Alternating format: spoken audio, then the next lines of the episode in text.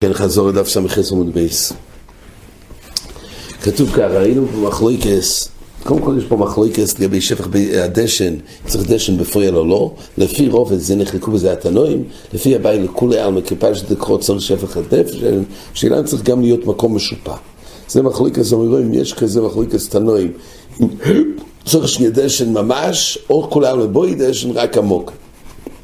תנו רבונון והסרף, הסרף מטעם בגודים ולא יאמץ זהו. רש"י אומר, זה הולך לפי המנדאום הרינו במשנה, כלפי מה שהוזכר בתרא בסרף, אוי סום יחבס בגודו, והאם דווקא הסרף או גם מישהו יצא חוץ המחנה, חלקו התנועים. עכשיו הגמרא מדברת, למה נאמר שסרף, בדיוק ככה רש"י מסביר, איזה פרט, איזה שלב של הסריפה, כתוב בברייתא, והסרף, הסרף מטעם בגודים, ולא יאמץ זהו ולא ימסדר סמה ארוכה. אז רש"י אומר, המסעסק בצורכי שריפוסון בגופון דכסיב אויסום כגוין המסייע בשעה שריפה והייתני איסלי כרבשים די מתם ממקודם עד שיוצא סעו. פרצקה אברמסקי בחזון יחזקאל בתיסף תיומי בפרקים הלוך י' בייס, אז מעבר דברי רש"י, מה שכתוב לא יאמציס סעו ולא ימסדר סמרוכה, אז פשט הוא כך, גם אפילו שכשהנשרוף עם נתונים כבר על המערוכה והוא בא להצית את ההוא, או שהוא מסדר עוד עצים על המערוכה שהיא בוערת, בכל אופן אינו מטעם בקודם. למה? הוא אומר, בלי זה לא היה צריך להשמיע. פשיטה שאם אין שרופים על המערוכה, ואדם בא להצית את ההוא, הוא ודאי לא מתעסק כלל, אין פה שום יחס לנשרופים. המסעסק בנשרופים, זה לא הרבוז, זה פה. רק מי שמסעסק בגופון, כתוב אויסון מטעם בגודים. אכן רש"י כותב כרב שמעון עד שיוצא סעור. אם לפי רבונון הרי זה גם מויצי כלשהו, לא צריך והשרף אויסון. הקורפונן זה לא יגרום ממויצי. קודם כל מדובר על השרף אויסון, אבל גם בזה זה רק מי שמתעסק בשריפה עצמו, ולא מי שמדליק את האור אפילו כשנמצאים על המערוך. כך מסביר בחזקאל אברמסקי בדברי רש"י. כן, במשנה, אומר לו כהן גודל הגיע סולמית. עכשיו, מה העניין להגיד לו? אחר כך, מיד במשנה הבאה, בתחילת הפרק, אז כתוב שאחר כך הוא קורא בתוירו. אחרי זה עשה אילו ולאום, מה זה היה מקטיר? אבל כל פעם, דבר ראשון כתוב במשנה, אומר לו לכהן גודל הגיע סולמית. אז רש"י אומר, כי הוא לא רשאי להתחיל בעבודו החרס עד שהגיע סולמית. אין רש"י להתחיל בעבודה החרס עד שהגיע הסוהר למדבור, שנאמר ושילח את הסוהר במדבור ואחר כך והסחיל לבחת וסייקטר המזבח. לכאורה משמע מדברי רש"י ששילוח הסוהר למדבור זה גם נכלל בעבודות שמוטלות על הכהן גדול. לכן סדר העבודה של כהן גדול קודם ושילח למדבור, ורק אחר כך להקטיר את האימורים. האיש איתי הוא רק שלוחוי של הכהן גודל. כך הרי מצדד נזכר בזה דבר אברום בחלק בייסוס מלחס, כך גם דייקנו לדברי רש"י, שבעצם זה נקרא שילוח של הכהן גודל. ושילח, הוא האיש איתי, הוא השליח, אבל של הכהן גודל. זה נקרא קיום של ושילח של הכהן גודל. כן, אז ממילא זה כוונת רש"י, שקודם כל הוא מקיים ושילח את הסוהר, אומרו לו כשכבר הגיע, ועכשיו הוא מתחיל בעבודה הבו.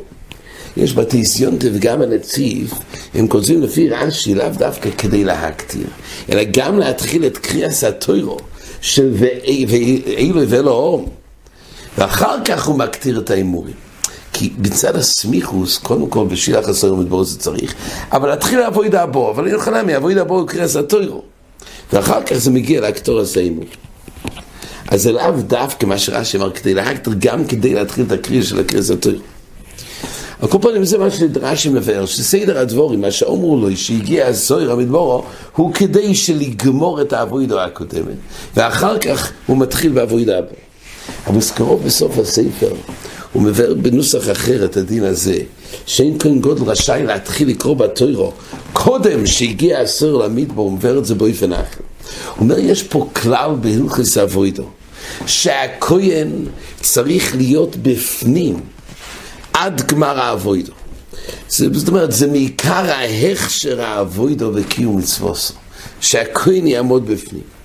דהיינו, כמו שמצינו לגבי הקטורס, שרק אחרי שנסמא לאבייס אושון, אז יוצא הכהן גודל מקודש קודש. למה? כתוב שהוא ממתין עד שנסמא לאבייס אושון. מה יסוד הדור? מסביר הבזכרוב. יסודו הוא משום שהכהן צריך להיות בפנים עד גמר העבודו. כך גם הכהן גודל צריך להיות בפנים עד גמר השילוח. רק אחרי גמר השילוח במדבור, אז הוא לא יכול לצאת מהאזור. זה חד דינה וטיים עם הקטורס הקטורס. טיים. לפי רש"י הוא לא רשאי להתחיל עבודו החרס קודם גמר של הראשון. לפי הבזכרוב הוא פשוט לא רשאי לצאת ממקוימוי. אין לו היתר לצאת ממקוימוי עד גמר עבודו. לא בתור להתחיל עבודה החרס. הוא צריך להיות שם במקום. יש נפקמין הנפלו, יש לו עם הרבן רש"י על ההגדרה שמזכרו. לגבי מה שמקדש דוד כותב, בסימן חוב ד', מקדש דוד כותב, בחוב ד', ספקות נזיין, הזכרנו את זה לעיל, באופן שאירו תומה לכהן גודל, ומשמנה הרי הכהן אחר תחתוב. משנה ראשונה, הרי מתקינים כהן אחר תחתוב, שם יראה לפסול. אז התישונים אומר שהשני הוא נקרא שלוחי של הראשון. הפר והעיל שייך לראשון. השני הוא בחריקוי של הראשון. אומר המקדש דוד, מי קורא בתוירו? הכהן גודל שאירו לא יקרי, הוא לא יכול להיכנס. אבל הקורא בתוירו יכול להיות הכהן גודל המקורי. כך אומר המקדש דוד, למה? כי הקריאה של תוירו הרי זה היה בעזרס נושים. תומר מותר להיכנס לשם, לעזרס נושים. ממילא אפשר בכהן גודל הראשון. כך אומר המקדש דוד. אז יוצא שגם כשמעמידים כהן אחר תחתוב, זה לגבי שאר העבודות. מה שנוגע לקריאת התוירו, אפשר לקיים בכהן הראשון. אז לפי זה יוצא, לפי רש"י, האם הכהן עכשיו שקורא בתוירו, מי זה? זה הכהן המקורי. יש שתי כהנים גדולים. יש את המצמן את תחתוב, הוא עושה את שאר העבודות היום.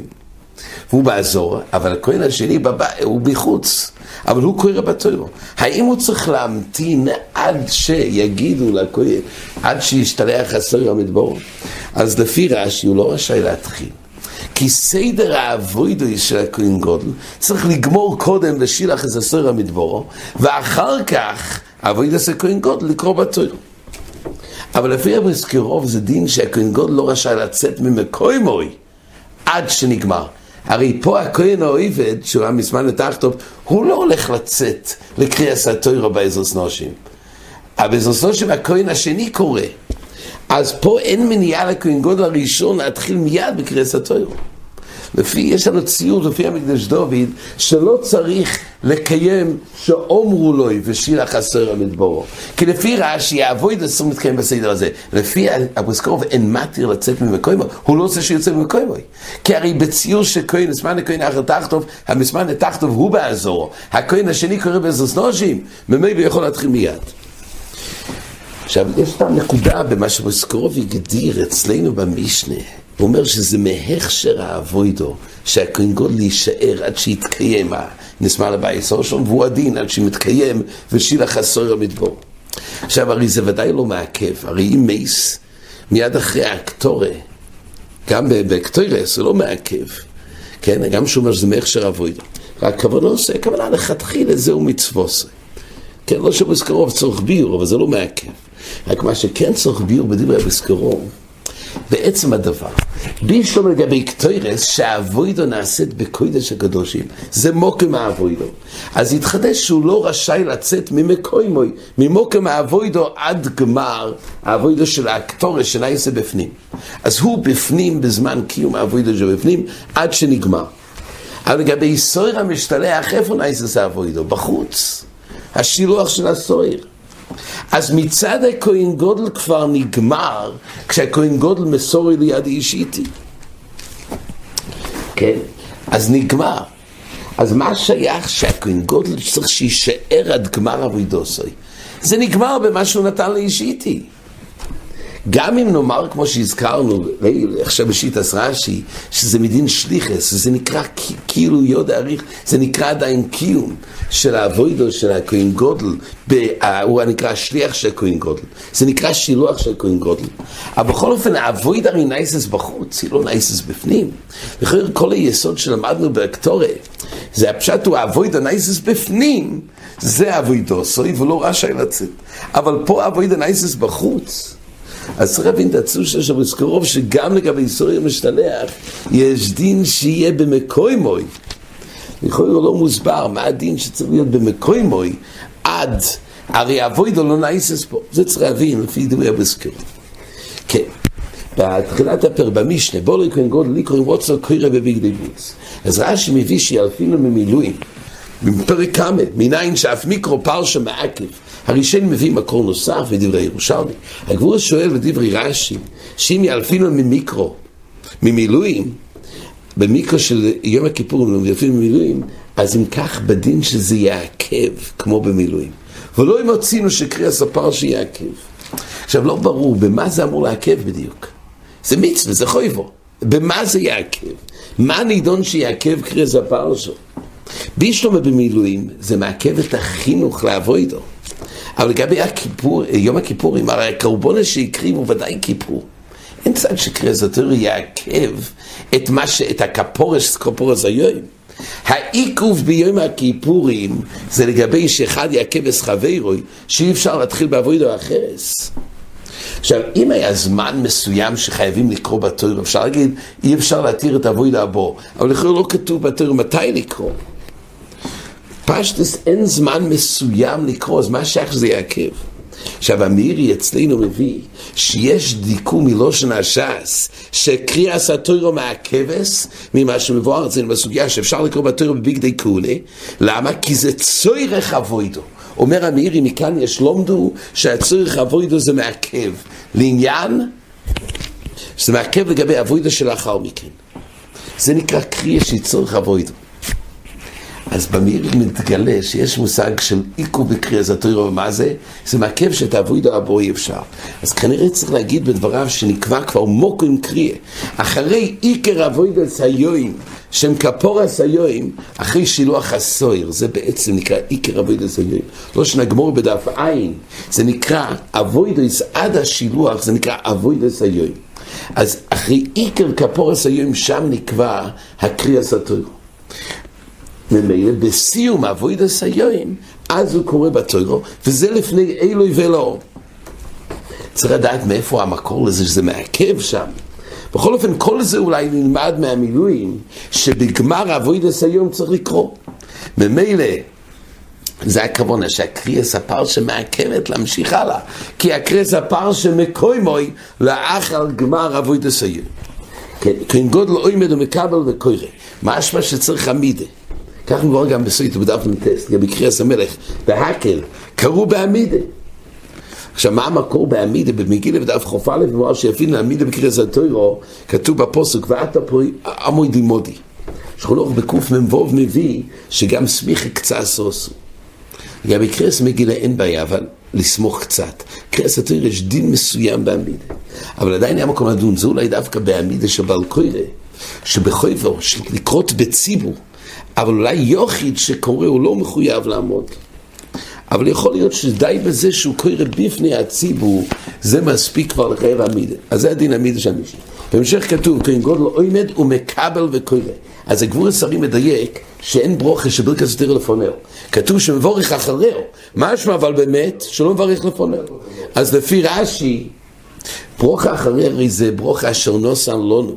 בירושלמי כתוב על התורה, בויכר בתורה, זה ברוך חדשה שקנו אחרי קריאס התורה, אבל בבבלי מבואר כדרך שמבורכים בעסק נסס, זה לא ברוך מחודשת, ועל זה כתוב שרק אחריו ולא לפונהו. מסביר הגבור השרי למה באמת לא ברכו לפונהו, כי הקריאה שהכהן גודל זה לא חויב עשה ציבור כמו קריאס התורה, כמו שבס ויונטף, מבילה אין בזה תחויב עשה ברוכי, רק אחריו. קריאס התורה היא יותר חשובה מכל תלמוד תורה, לכן מבורך אחריו. אבל קופון לגבי סויטה, לגבי קריאס המלך, אז הוא מבורך כדרך כהן גודל ביום הכיפורים.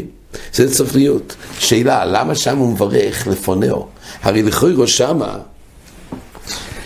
כתוב בסויטה כתוב שקריאס המלך מבורך כדרך כהן גדול ביום הכיפורים, שם לכאורה זה כבר חויבס ציבור. אז שואל כבר יסורי מניח זה בקושיה, למה באמת הוא לא מברך לפונהו במלך? כי בישלום אצלנו זה לא חויבס ציבור ואוראי, כי הרי כתוב במשנה מי שרו את פורם הנשרופים לא היה בזמן קריאת התורה. הוא אומר נראה שזה לא יחווה ציבור. ולכן אם זה לא יחווה ציבור, אין חווה ברכה. אבל זה צורכים. בסויטה, בקריאת המלך, כתוב שהוא היה מבורך כמו כהן גדול ביום הכיפורים. שואל הגבור הסרי, שם המלך זה כבר היה חווה ציבור. אם כך בדין שיבורך לפונהו. עד כאן.